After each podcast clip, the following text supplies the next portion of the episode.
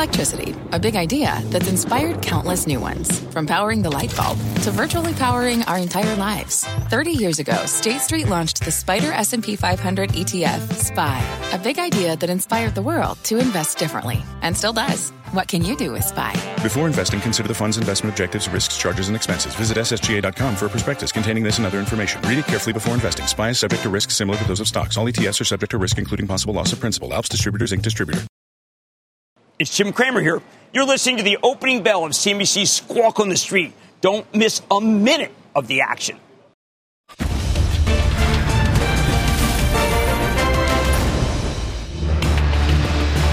Good Thursday morning. Welcome to Squawk on the Street. I'm Carl Quintanilla with Jim Cramer and David Faber. Futures pretty steady. NASDAQ, though, remains on track for a fifth week down, something we've not seen in about nine years. Markets wrestling with Bitcoin volatility, retail earnings, and another post-COVID low in jobless claims. Our roadmap begins with Wall Street's roller coaster. The Nasdaq is on track for five straight weekly losses, and crypto stabilizing.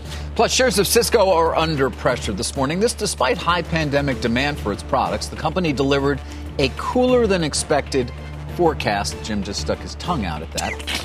And it's electric.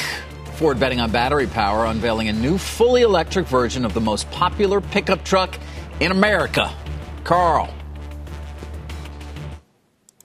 Interesting guys to listen to uh, Jim Farley talk about those supply chain squeezes, Jim, which we, you talked about with Chuck Robbins on Mad last night. And it sounds like some of these big players are starting to use their heft and weight to, to pressure their suppliers. I, I think that's a great call. Uh, one thing that Chuck Robbins, CEO of Cisco, said last night was that he realized this is going to be a tough quarter. This is going to be the quarter where supply chain people did their absolute best. Uh, he's now saying it's not necessarily the trough, but he was saying 2022 uh, could be a, a, trouble to get chips. And last night he really said really just 2021. I cannot believe how bold Farley was. Just so bold. Are you changing the subject from Cisco already? What? You're changing the subject from Cisco Well, they already? both talked about supply chain problems. And oh. Farley was talking about this as being the trough. So this is quite an optimistic view. David, if you can get the trough for the trip, uh, chip shortage, and a lot of that is that the plant in Japan that went back online, right. then you're going to see much better numbers from some of the companies where numbers were taken down, believing that there would be a chip shortage that would last all year. Yeah, extended perhaps even into next year. Right, but Chuck didn't say that last you night. kind of vindicated as well that you thought the, the, the bottom was coming. I think they're troughing, and I felt that to some degree because the companies, Carl, the companies themselves are not static uh, we'll have applied materials coming up, but you're going to hear that they'll be able to produce enough machines uh, that will therefore make enough chips. I, I think the shortage is coming to an end this quarter. Wow. And, and in light of what we've already talked about the last few days with lumber, Jim, oil is on track for the worst week since March, uh, down 4%. We're in the back into the low 60s. I assume you think that's a good thing, right? That, that some of these squeezes are going to end up potentially proving Powell right. I don't think it's a good thing. I think it's a great thing, Carl. I think the collapse in lumber indicates exactly how thinly traded that market was. It's still not where the home builders wanted, obviously, uh, but it did Im- impact, believe it or not, Home Depot's earnings. Uh, I do see a lot of different, it's just a trickle. But each day, copper a little bit weaker. Now, I happen to have Dr. Mark Bristow on tonight. Uh, formerly of Randgold, David, now Barrick. Yes. They are producing full out copper, which is going. David, copper is a byproduct of gold. So I think copper can come down. I don't think the Freeport people, you interviewed Freeport. Uh, yes, we had Richard Eckerson on with us a couple of weeks ago at this point. Well, he was did, very enthusiastic. Well, Part, I'd like to know uh, if he's less enthusiastic. I don't know. I haven't talked to him. A 10% decline. There has been a 10% decline, although longer term, it wasn't super cycle they're talking about. It was just consistent demand as a result of the EV. additional demand from EV, EV. Uh, copper used so often in the batteries, for example. No, I look. I, there has been no substitute, and even you know uh, your buddy. Which buddy? Oh, don't even start. Really? Yes, my buddy, the man you've interviewed twenty times. Yes. Okay, and I interviewed once. Got it. QuantumScape is what he's talking about. We're talking, talking about. QuantumScape. Yeah, there it QuantumScape is. indicates that there is no good substitute yet mm-hmm. for copper, and that's a problem, David, because Jagdeep, who is Jagdeep Singh, who's a very thoughtful man, is saying, "Look, there's just a lot of copper being used." So that's the one. The one flaw in, in the ointment, uh, Carl, is is that there's no substitute for copper. I, I talked to one, the fourth largest waste company last night. People are going to the back to the to, to the uh, Carl. They're going back to landfills and pick out the copper. That was something that happened during the last peak in copper. That's why copper's so vulnerable. You've got Freeport expanding, you've got the gold companies expanding, and you got the copper pickers going to the landfills. So I think there's a, co- a developing top in copper despite EV. Jay Meanwhile, Powell. Jim, uh, we're still, as we said at the top, uh, dealing with the Bitcoin volatility. Uh. I know you noticed this note out of Deutsche uh, this morning, which uh, where they basically said uh, that Bitcoin has gone from trendy to tacky in the pace of a few weeks. They say it happens in fashion all the time, and in their view, it's an example of how you can quickly become passe. Now, Deutsche has been relatively bearish on Bitcoin for a while, Jim, but this was an interesting note. I love that note. It went basically from, uh, David, you'll recognize this, from Ralph Lauren to, to TJX. Okay. It really did. Yes, it, I do. And that, to me, is a sign of the times. I mean, I know that yesterday there was a vaunted rearguard action to move Bitcoin back up because the people who are so invested in Bitcoin can't have it be down 30% in a day. Because, David, that spoils the narrative. It does. Well, it worked because it did move up during the course right. of the day. And as we can see, it is poised for a gain at uh, today, or it is gaining already today. But, well. I, you know, I had someone at uh, my bar last night talk about being in, having to, to have to take Bitcoin back 100 to 1, got 100 to 1 leverage. Okay. I think that sounds almost like systemic risk, David, when you can borrow 100 to 1. That's pretty high leverage. Yeah. Although in currencies, typically you can do that as well. Right. And I, I want to know whether it's a but currency. currencies don't move right. 20% a day. Well, I the dollar that, moved uh, I don't even know what a quarter percent in a day. Half, well, I mean, the, there's you yesterday day, right? brought up David the uh, Chinese uh, cutting it off. I've got more people telling me that the Colonial Pipeline ransomware has stepped up our government's influence in trying to figure out Charlie Munger like what's really going on with this currency. So maybe the scrutiny of governments, David, is uh, is hurting the currency or the asset or the. Well, certainly the Chinese know. scrutiny and their desire to potentially develop their own digital currency that that they might mandate as what you have to use there yes. would be a blow. Um, as they continue to crack down in various areas, not to mention, of course, even on some executives and the like. I'm sure you saw the ByteDance CEO. Yeah, how do you like that? That was down. just. Yeah, unexpected in some way. 38 years old. Yeah, Carl, we have to start. The PRC does things that are unlike almost every other government. Uh, they are in charge of CEOs. They do, I think they're on the compensation committee. They're everywhere, the PRC. But that's because it's a communist dictatorship. Now, Eunice, you would just say that right now, that the term communist dictatorship, they, they put a button down. They hold a button down. Carl, they don't want to hear, they, the uh, Chinese to hear that phrase. Yeah. No, they had obviously uh, very strict things to say about cryptocurrencies. Not really a currency at all in their view. Right. But I wonder, Jim, when you assemble all of those bear cases, uh, ESG concerns, uh, ransomware uh, leading to regulation here in the states, the Chinese obviously hate it. what is the main concern if you had to choose one? Uh, I think the main concern is how hidden it is. Uh, now, I know blockchain is terrific in, in giving it the power of being hidden, but Carl, the lack of regulation is causing the IRS to be unsure. You have to check off a box of whether you did Bitcoin.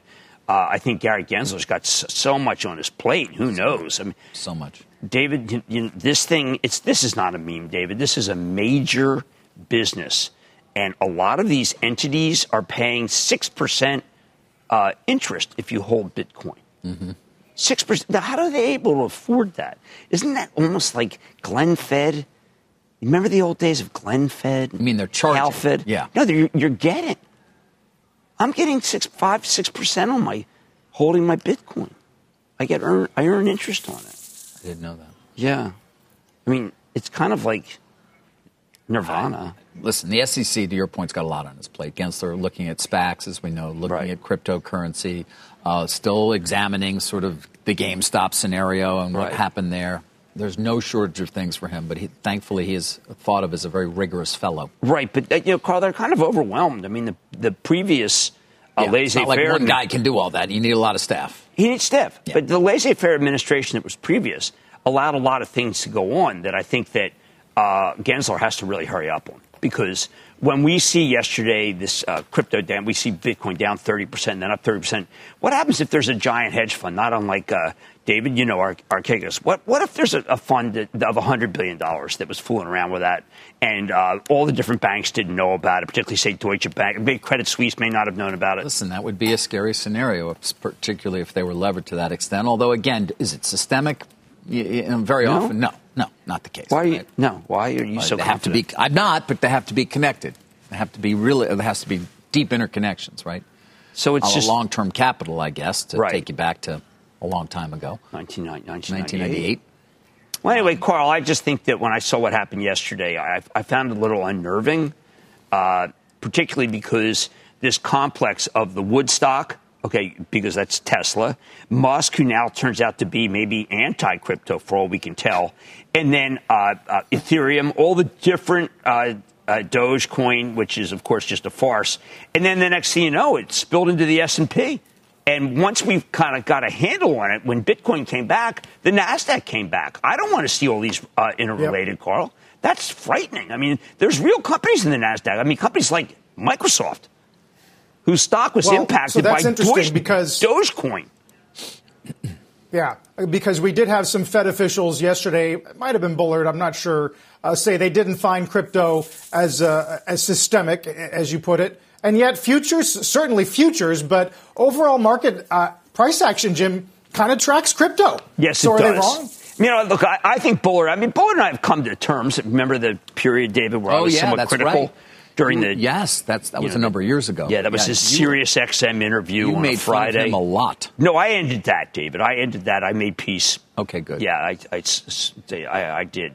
I became ten bears. I came in peace. I appreciate that. Uh, but it's Outlaw Josey. Well, you wouldn't know that anyway. I mean, I know uh, but, but, but Carl, there's no doubt in my mind that when I saw first AMD announced its four billion dollar buyback and no one cared. Okay, and then the price of Bitcoin started coming back, and suddenly people were buying AMD. I mean, what is this? Well, we were talking about that yesterday, Jim, what? which is the connection between crypto and the broader market. But that's there insane. Is one. It is. It's insane. Are you okay? Might be, but you're not going to deny that there isn't one. No, just the opposite. I'm saying it's tr- that it, that Bitcoin is your forward. It even you know, moved oil. I mean, uh, what? Why are we even focused on the things like the fundamentals, David? I mean, what do they have to do with anything if, if Bitcoin's 30% increase? You know, when you, oh, here's one, David. I, I, go back to uh, arithmetic and, and, geometry. What happens when you go down 31% and then you go back up 30%? Are you even? No, you're not. There you go. I rest my you're case. Not. not. even close. I rest my case. 100 down to, yeah. Carl, yesterday was a, a day. 30%. Yeah, you're not. And you know what today's key on, Carl? The fact that Virgin Galactic is going to be able to launch its whatever exactly when it said it could do it, as opposed to delaying it. I mean, Carl, why? Yeah. Why are we? I mean, you know, if you're, let's say, you're running Cisco, you're Chuck Robbins, are you like shocked that the giant company is not? It's not nearly as important as what happens with Ethereum. How did that happen, Carl? yeah, Jim. Uh, I, have, I, I, no, we, we totally hear you. It's um, I'm just looking at some of these other uh, headlines that are flowing in, Jim. Um, one, I mean, just to, talk, to your point about overall fundamentals, Google opening a physical retail store in New York City. Uh, David, one more uh, one more point that kind of leads to the city's slow recovery. Sell, it is. It they're is. not selling it's Waymo. I'll tell you that selling much. in that store? Not Waymo. They, it's like they're selling Waymo stock. All things Android. What is it? It's Chrome. They're just selling you browser. I think they're selling you a non fungible token of the desk of Ruth Porat. Oh, I like CFO. that. Does she even have a desk? Um, I know, but non fungible something from because you know they all move around a lot. Carl, uh, yeah, that's good to hear. Any any retail uh, that is opening in New York is all good. We're happy to hear it. We're happy to go visit. Mask or no mask, so that's great. I have no idea what will be in the Google store, but I look forward to finding out. Yeah. Uh, in the meantime, guys, got some upgrades of uh, Chipotle. Walmart got a double upgrade of Viacom today, which we'll talk about. Uh, biggest management shakeup at Morgan Stanley in about a decade or so. And futures, as we said, uh, leading into the green on this Thursday. Don't go away. The spirit of performance defines Acura. And now it's electric. Introducing the all electric ZDX, Acura's most powerful SUV yet. While what powers their cars may change, the energy that makes Acura never will. Crafted using the same formula that brought them electrified supercars and multiple IMSA championships, the ZDX has track tested performance that packs an energy all its own. With a premium Bang & Olufsen sound system and up to 313 mile range on a single charge, and a Type S variant with an estimated 500 horsepower, the ZDX is everything they said electric could never be. It was built with the driver in mind, just like Acura's been doing since the beginning. We could talk all day, but the only way to experience this electric performance is to drive it yourself. Unlock the energy and order yours at Acura.com. What's on the horizon for financial markets? At PGIM, it's a question that over 1,400 investment professionals relentlessly research in pursuit of your long term goals. Specialized across asset classes, but united in collaboration, our teams provide global and local expertise. Our investments shape tomorrow, today. Pursue your tomorrow with PGIM, a leading global asset manager. Last night, Ford officially unveils the new electric F 150 Lightning pickup. Uh, pricing between 40K and 90K, powered by two electric motors and a battery pack instead of a traditional gas engine. The two battery options have targeted ranges of anywhere between 230 or 300 miles. And here's what Jim Farley said about the truck this morning on Squawk. We have 20,000 orders already, 12 hours after the reveal. So the response has been great. We offer a hybrid F 150 uh, a, a, turbocharged EcoBoost F-150. We have diesel Super Duties, and we now have the Lightning. You know, we don't know what customers are going to choose. This is America's best-selling vehicle. So if there's one vehicle that's going to give us an indication of whether these EVs are going to take off, it'll be this Lightning. And as I said, with 20,000 orders already, we're off to the races. Uh, so far this morning, Jim, uh, The Verge uh, their initial impression or that the truck is uh, stunning, in their words. And then uh, Bill Ford uh, tells the Times, look, we're not electrifying our fringe brands. These are our core brands, and they're using that to sort of use as evidence in their commitment to electrification. This is what people are talking about. They're talking about Farley. You know what Farley is when you listen to him? He is so interested. You know, they used to call him Car Car. That's his middle name, Jim, Jim Car Car Farley. Got it. And Carl, his love for vehicles is so exciting. It's so unusual to me. Mary Barra loves cars, and boy, she loves vehicles, and and Farley loves it. I mean, I almost feel like that we're going to start hearing about Farley versus Musk in a very serious way. Now, when he was on Mad Money, he talked about that, but you know, I think your Cybertruck in Austin, David, I am not kidding your Cybertruck in Austin is going to get a real run from the money from Jimmy Carcar. Cybertruck in Austin being the Tesla yes. car that you're talking about. Of course, Musk has moved a lot of his life to Austin. Well, right, he, hasn't bought a, he hasn't bought a house there yet. No, but Carcar's focused on house, he's focused on uh, on cars. Musk has many different things. Musk has got uh, a lot of different interests. Did you hear him rip through? You know, we've got the Super Duty diesel. We've got, then yeah. he's talking torque today. I mean, I think the previous guy, who was a very good cabinet maker, mm-hmm. I don't think you knew what's the matter. I don't think you knew what torque was. Former CEO who was formerly we the came CEO from Steelcase, and you really just the guy. Look, the guy knew cabinets better than anybody in America. But I do cabinets with wheels. Well, there's flying cars are on the tape again today. But I just think, Carl, it is wondrous to hear the story about him telling the president to floor it. I mean, isn't it great to hear a guy from Detroit actually into it? it's so exciting. Uh, Jim, the of course, the big question is whether or not uh, the traditional pickup market has an overlap with what would be an EV buyer. And I wonder how, how difficult that's going to be from a marketing standpoint to, to convince some of these longtime F 150 fans to give EV a, try, right? It's, it's, a, it's a commitment. I think it's going to be, uh, and I've told this to, Jim, who's a tremendous amount of fun that it's going to be a whole new group of people who come in. I don't think it's going to necessarily be the shift, although it can be good for small to medium sized business, but only if they do a, a small circle, as Phil LeBeau always reminds us, that it doesn't have the big range. But I think there'll be people who have never thought about buying a truck. David, they are going to be buying this truck with the boot in the front, with the excitement. David, this is a whole new group of people being introduced to the F 150. Okay. We'll see if that happens. How to keep an eye on that water water usage uh, cutback in Taiwan when it comes to this chip question, Jim.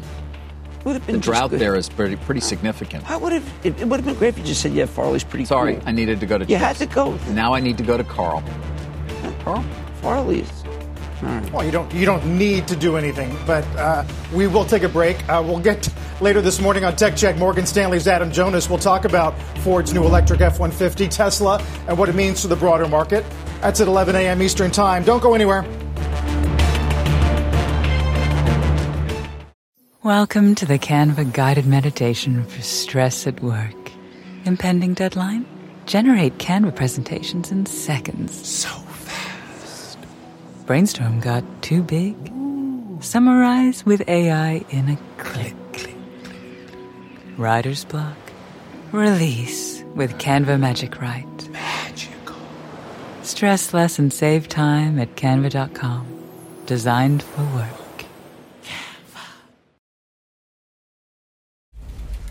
Let's get to a mad dash. You mentioned Ralph Lauren earlier briefly, and now you want to give it a little more time. You see these stocks and they're, they're down in pre-trading, and I say, give me a break. All right, Patrice Louvet has delivered again. I mean, he's done ever since he got you know he got rid of Club Monaco, which I kind of thought was a good brand, but it's not as upscale as Ralph Lauren. They're going to be moving very aggressively into the home at a higher price point than RH, David, and the, just the core clothing business is on fire. It's done a really fantastic job. Reinstate the dividend, which I think is important. And you know what? They've accelerated digital.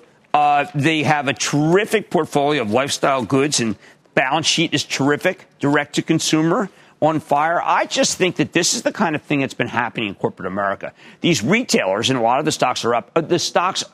Uh, ran ahead of the good news, which is why Ralph Lauren's down this much. Right. But people are going to buy Ralph. When Ralph Lauren's down about five and a half percent, people are going to buy it today. They'll buy it around one twenty-five. And do you believe that this theme that at least we're hearing from some analysts in, in retail that apparel is going to be quite strong? That's really the point. I'm glad you brought it up. People want to look better than they did before the pandemic. And Ralph Lauren is a way to show that they that that is really a major theme. It's not back to the old days. It's back to better looking stuff. Something to monitor given the fact that people what are you looking at? It's a darn I'm looking Why do you, you. keep looking up and down on my suit? Trying to figure out if you're looking any better. And I, This thing. I mean, it's Brioni. What count this is? What count? what color is that? David, I got it in Milan. The last day Oh. of February is the day that they burn all the suits so they don't get in the channel. Half price. I can't even believe they burned the suits. They burn 'em. I mean, you've told me that, and obviously uh, Well- it's true. This is a good looking suit, David. It is. It's take very from me. Very nice looking suit. Thank oh, yeah. you. It's not Perfect. a Ralph Lauren. I have a 15 year old Ralph Lauren that I wore in February. You didn't say a thing. No. Purple label. I won't say anything about those shoes either. We got an opening bell, though, coming right up. Squarespace looking to rebound a day after a tough Wall Street debut. The website building and hosting company uh, still trading below the reference price of 50. Meantime, Jim, today we have Oatly going public, pricing at 17, uh, valuing the oat milk maker at 10 $10 billion. Interesting debate this morning with uh, the founder about the definition of milk. Yeah. Uh, I think this is ridiculous. Okay, so White Wave, maybe David even remembers this. Dean Foods spun off White Wave. Remember White Wave, uh, Danone in, in 2017 paid 12.5 billion for it. It has 10 times the revenues of this Oatly. Uh, and I just say, David, this is more of the absurdity that we find where bankers come up with prices and it's based off of the previous rounds and people buy it and then they end up a year from now with Oatly all over their face. People like putting it in their coffee. I had it this morning just to see, just to see how different it was.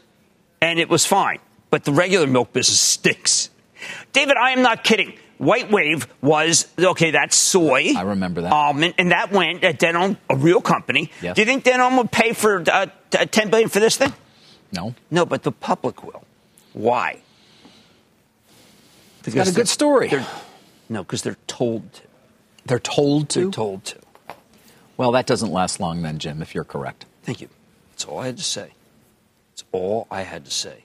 You've been very tough on me lately. he's, he's kidding.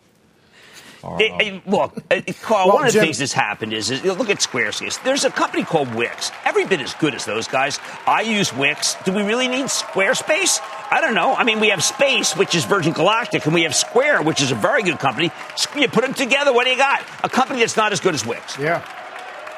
Yeah, no, you were you were skeptical yesterday, Jim, uh, and certainly that was borne out in the first day of trade. We'll see what happens uh, today, and, and what might be a better tape. We'll see. There's the opening bell. Big board celebrating the IPO. Uh, Procore Technologies, a construction software provider, and as we said at the Nasdaq, also celebrating its IPO is oat milk maker Oatly. Jim, another uh, consumer brand relatively new is going to be Petco. I know it's close to your heart. Um, 17 cents beats nine. They raised the guide. They add a million customers in Q1. Right. I, I think that the issue here, and we'll, we'll speak to them, of course, is that it's Chewy.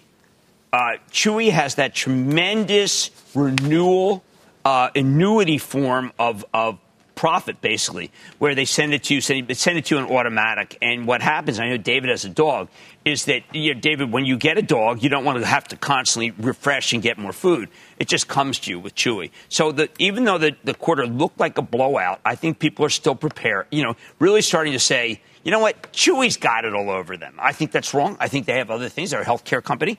But just beware that when you blow the numbers out and the stock doesn't go up, it's because people are saying, you know what? I already have my pet food company, and the pet food company is named Chewy. And by the way, David, founded by none other than Ryan Cohen. Ryan GameStop Cohen. Yes, Ryan Savior Cohen.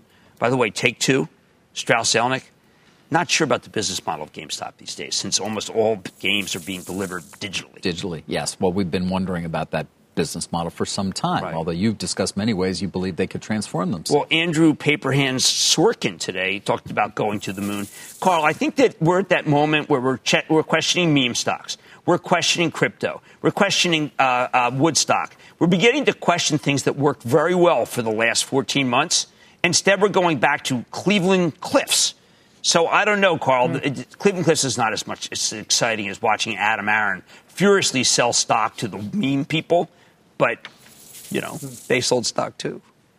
Carl, are we past the Yeah, joke stage? and- Are we back to actually things like fundamentals and stuff like that, like AMD buying back stock? Or are we going to just stay with Ripple?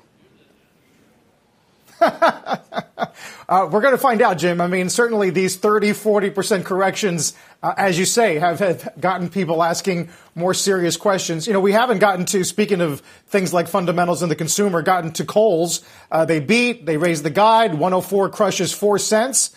Um, and I guess it's just another string of, uh, of, of, evidence points in retail this week. Look, I- the stock is down, but this stock has been relentlessly going up, relentlessly. And I know in the 30s, I said, you know what, I can't fight it anymore. I think Kohl's is coming back. It's interesting, by the way, Kohl's has got brands like Chaps, which is, you know, a licensed brand. So, Dave, when you go to Kohl's, I mean, they're going to have the gold toast socks, but they don't have the first rank Ralph Lauren. Ralph Lauren doesn't sell into that channel. Mm-hmm. So it's important. Nike does. And Nike stock has been a complete dog ever since we started talking about the, the People's Republic of China and whether Nike's going to have to play its hand in terms of showing, like it did uh, with, with Kaepernick, that oppression is not the way Nike plays. Right. It's also isn't it the subject of that uh, of that conservative ad campaign about woke corporations? Isn't that one of the names they're going after? Well, It's a, it's a very interesting time, as we've pointed out many times over this last well year, more than year, you know, period of time where uh, corporations are choosing to engage in, Well- in issues that they typically might not have, but are under pressure to do so. I think- by their customers, by their employees, The and also by certain parts of their shareholder the base. customers Yeah. who are always right. They are asking right. questions. And the employees are very important here in, in names like this and many others in terms of what the company, what the CEO will choose to do. You know what? What's the number one customer satisfa- uh, employee satisfaction company in the country? I don't know. What is it? It's Cisco, who takes. By the way, Chuck Robbins quietly takes very powerful stands on issues. Okay. But meanwhile, if I'm a shareholder, am I happy? I'm not sure. Am I happy with Cisco? Well, you ought to buy the stock and wake up and smell the coffee. The stock's or- up 13% The orders this control year, so that. it's had a, it's had a pretty nice run, certainly far ahead of The uh, well, not far, but ahead of the S and P's 10% move so far this year. People did not. Know. I mean, they called it disappointing. Now it's finally it was down three and a half. Carl, it was ridiculous. It was disappointing. This is this stock trades on orders. I've been following uh, Cisco since '93, and whenever the orders go up, that's when the John Wardress days before Chambers. Whenever orders go up like the way they did, uh, you talk about service provider orders up 17. You buy Cisco, you don't sell it. So people are starting to come to their senses and they're buying the stock. And David, it's not too late to get in. That was a good quarter, not a bad quarter. They it. admitted they had supply chain problems. So did uh, Farley. Right. Now you say you. you and who was Farley's cousin? Uh, apparently, the great departed comedian. Yes, Chris Farley. Yeah. Um, Carl, I did want to get to some news this morning on the rails, that battle for, uh, for uh, Kansas City Southern. Uh, it does appear uh, Canadian National much closer to at least getting its offer um, signed up. Uh, and that is because uh, Canadian Pacific chose not to raise. It had until later today to do so. This morning they put a press release out, Canadian Pacific, telling us why they're not going to raise and raising all sorts of questions that they continue to about whether or not the deal that conceivably KSU will, move, will enter into could ever get actual approval from the STB uh, and so forth. They say the fact that the STB chose to affirmatively express these views in a May 17th decision, and here they're referring to the fact that they didn't give them, grant them yet approval for a voting trust, which I've tried to explain is the most important component here, because they said they wanted an actual merger agreement. But they say it's more than that. It's also uh, it sends a clear signal on the STB stance that, C- that should CN move forward with renewing its motion for approval to use a voting trust, um, any potential uh, available procedural grounds, you see it right there, um, of incompleteness also sends that signal. If you can follow me. What do we expect tomorrow morning? Uh, based on what I'm at least hearing at this point, they are expected to sign up the Canadian National deal, Jim. Really? Uh, yeah. Uh, and, and then we'll see if they take it from there. They'll get a billion dollars potentially if they don't get that voting trust. And they can go their own way if they want to do so afterwards and come back to CP. So there you can see the response in the marketplace so far. Canadian Pacific shareholders, at least. Um, well, that's sort of related. Rail to, volumes to, year to market year, moves and, rail volumes and, and year, people over, selling the stock running over twenty percent. Yeah. So you want to get that deal done. You want to get it done quickly. Well, and, quick is not going to be the case, but shareholders are protected if they get the voting. You know that Biden is not as aggressive as uh, as Trump was in terms of keeping building cars down in uh, in Mexico which is why KSU is such a valuable property. If you restart the big plants, and I'm talking about plants that make millions of cars, David, then you're going to be able to make it so Kansas City Southern's worth a lot more now than it was under Trump. Carl, this is something worth watching. This is a brilliant move by, by whoever gets it because it's taking advantage of the fact that Trump is no longer president. Uh, you're definitely right about the, the Mexico production, Jim. Uh, it's some Hackles among those who are still uh, looking for evidence that the United States is going to be building American, uh, something that Ford is touting in the production of the Lightning, but certainly not every model. Uh, Jim, it's definitely a day for the chips. Uh, which continue to be the, the strength of the NASDAQ 100. I know you noticed uh, Key assumes NVIDIA at overweight 700 although they do trim their Intel target. Yeah, no, NVIDIA's been going down because they do have this very small, and I emphasize very small part of their business, which provides cards to Ethereum miners. So the fact that this thing is trading off of Ethereum is just nonsensical. And when they report, you won't even notice the line. David, though, we are still waiting for something involving ARM Holdings. Well, everything we've heard so far indicates they're going to have a hard time getting right, UK approval, it's an and we don't really know much about in terms of China and Samurai. Why can't they just license a lot of ARM's stuff? I mean, because they still are saying that they're confident. They, they do right? something. I know, but that's going to be an overhang for otherwise great story. I need intel, David. Is there a possibility that an AMD could close the Xilinx deal earlier, and that's why Dr. Lisa Su may have announced a four billion dollar buyback? I don't know. I, I guess you're saying it means that maybe that is possible. It wasn't rhetorical. It wasn't. You're actually asking the question. I don't have the answer. No. Did you see Ask that? it in the form of a question. what is what is Intel? And the the actual that's the correct response. And Intel, the clue would be uh, a place where shareholders recently rejected the CEO's well, the Trump offensive is over. I mean, how long can a guy who is well behind, maybe two years behind AMD, claim that he's ahead of AMD? And I like Pat. I love Pat at P. We're talking about Pat Gelsinger, Carl, when he was at VMware. But honestly, I mean, Intel is so far behind in terms of the roadmap that Lisa has. Remember, it started with Rome, okay, David? Yeah. And then it, it went to, went to to Naples, and now it's Milan going to Genoa. He's still at Rome. And Rome was not built in a day. It wasn't. Uh, these, by the way, these rejections of, of the compensation by shareholders are non binding. So the board takes and say, oh, thank you for your interest. Okay, we're still paying what we want to pay. And that obviously was the case at a number of companies, including ones we know well. AT&T. AT&T. Starbucks. and General Electric. I think I saw AT&T was up today. AT&T is up. Is it making a comeback? Is up a bit. Um, it's making a comeback, David. Yeah, it's there are up, the four. It's know, up we're, 19 yeah. cents. AT&T is up 19 cents, although Come down, back, Rooney McFaddy. Down about nine percent for the week. We can take a look actually at Discovery and AT&T The dividend just the yield, David, is so great here. Deal. The yield gets bigger. Oh and- my God, he's back to that. I know Well, it does. That's what people bought Yeah. it for. They didn't buy it. The yield right now is 7%, but it will fall once the deal closes, which is quite some time from now, to roughly 40 to 43%. The payout will be of a 20 billion roughly free cash flow estimate from AT&T. Dave, do you remember the stock data has to- not done well this week. It's responded very poorly to the deal at this point in part recalibrating because of the dividend cut that you Yeah. mentioned many times. I think Discovery I've, also I've- hasn't I've, done I've particularly well, spoken but it my piece on, on the destruction of value there and how poorly Randall Stephenson did, and, and how I felt like I was had Right. by by I- uh, I- yes, you've mentioned by it. Stanky. I've really said my piece about how horrible this is and how it's really bad for corporate America, and it just shows you what a laughing stock. People who make fifty million dollars. I've really said it all. I don't know if there's more to say other than that. There should be a clawback, and it's really ridiculous, and individuals are really angry about it. And others- I, I, you know what? I think we leave it at that. Although you defended Culp's uh, pay when they moved the baseline Culp's stock price. doubled from 6 to 12. moved- yeah, but they moved him down from what was twelve dollars as his baseline to six sixty seven. Well, There it is. Yeah, that was- And that Leslie was- Picker, by the way, did a very good story on this a couple weeks ago when it happened. well, that, that wasn't right, but I, um, but there are a lot I mean, of happy that shareholders. created like hundred million bucks right out of the gate for him. Thank you very much.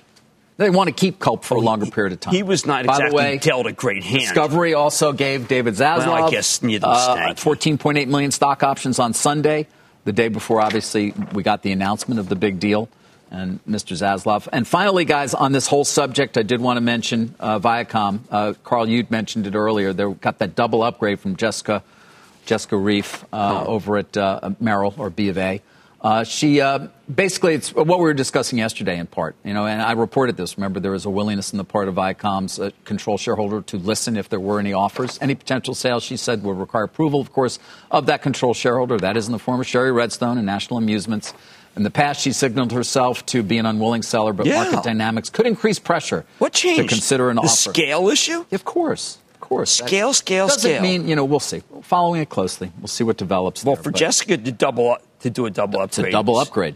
ahead of her conference. not to be confused with a double reverse Morris Trust, which is what No. our parent company was trying to figure out No. back in to do for to to get Warner if it right, or resizing of a dividend, which does not mean double; it means half. It's almost resize time. You know, you know that's what they're going to do in the NFL during you- uh, you- Sunday Night Carl, Football. can you it's say the almost word- resize time. Can you say the word It's resize. fixated? Fixated. Well, yeah, I'm going to cut that and resize. That's half. Resize a, resize a loaf is better than none, David. Go ahead, Carl, sir. No, guys, uh, it's been a busy day for data as well. We got claims, Philly Fed, LEI is on the way. Let's get to Rick Santelli. Hey, Rick.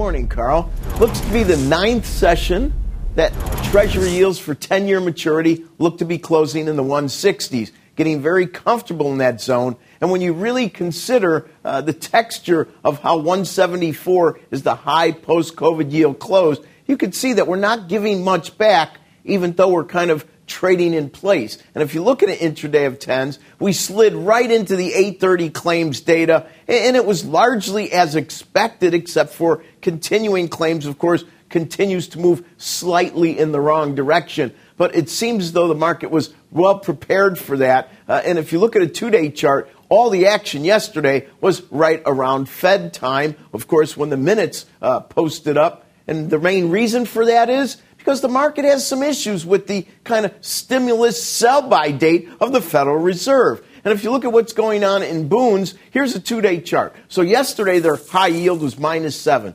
Today their high yield is minus nine. Open the chart up to May of 2019. The current high yield close going all the way back to May of 2019 is minus 10. So it looks like it's guns hot for a fresh two year plus high yield close in Bund land. And finally, let's take a very close look at what is going on with the dollar versus the Dow Jones Industrial Average as just sort of a proxy for all the stimulus and the policies that have gone into a post COVID try to firm up the equity markets. And in the beginning, of course, it was highly warranted. But look at what goes on there. It seems though once the Dow got its sea legs back, the dollar lost theirs. Why? Because many of the policies that are holding equities in a higher position have outlived their usefulness with regard to what it's doing to the dollar and long term debt issues. Carl, Jim, David, back to you.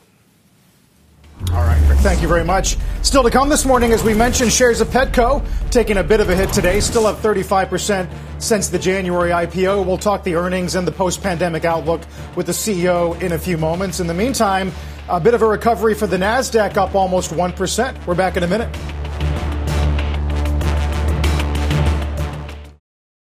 We mentioned oil's on track for the worst month since uh, March, down 4%. And sure enough, Chevron leads the Dow lower for the week so far, followed by Cisco, Cat, Goldman, and Verizon. There's a lot more squawk on the street coming up in a moment. Don't go away. Right, let's talk Petco, symbol WOOF. I always like that. They comped up 28%. Remember, a lot of companies are doing really well versus last year, but they raised the forecast. Uh, the shares are under pressure in early trading. I wouldn't take that as a sign of anything other than almost all the retailers are down today off of early trading. So let's go to the CEO, Ron Coughlin, and find out what's really going on. Ron, welcome back to Squawk on the Street. Good to see you.